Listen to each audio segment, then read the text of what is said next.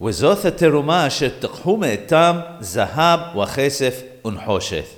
This is the offering that you shall take from them gold, silver, and copper. Gold is the first item that's mentioned in connection with the donations for the Mishkan, the tabernacle. This is to hint to us that the sin of the golden calf, which was obviously made out of gold, had already been forgiven. That is one of the reasons why it's mentioned first. In the same vein, in Parashat Emor, it speaks about when an ox, a sheep, or a goat is born.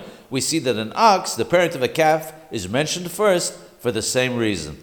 This commandment of bringing the donation to the Mishkan was given the day after Yom Kippur, whereas the sin of the golden calf was committed before Yom Kippur.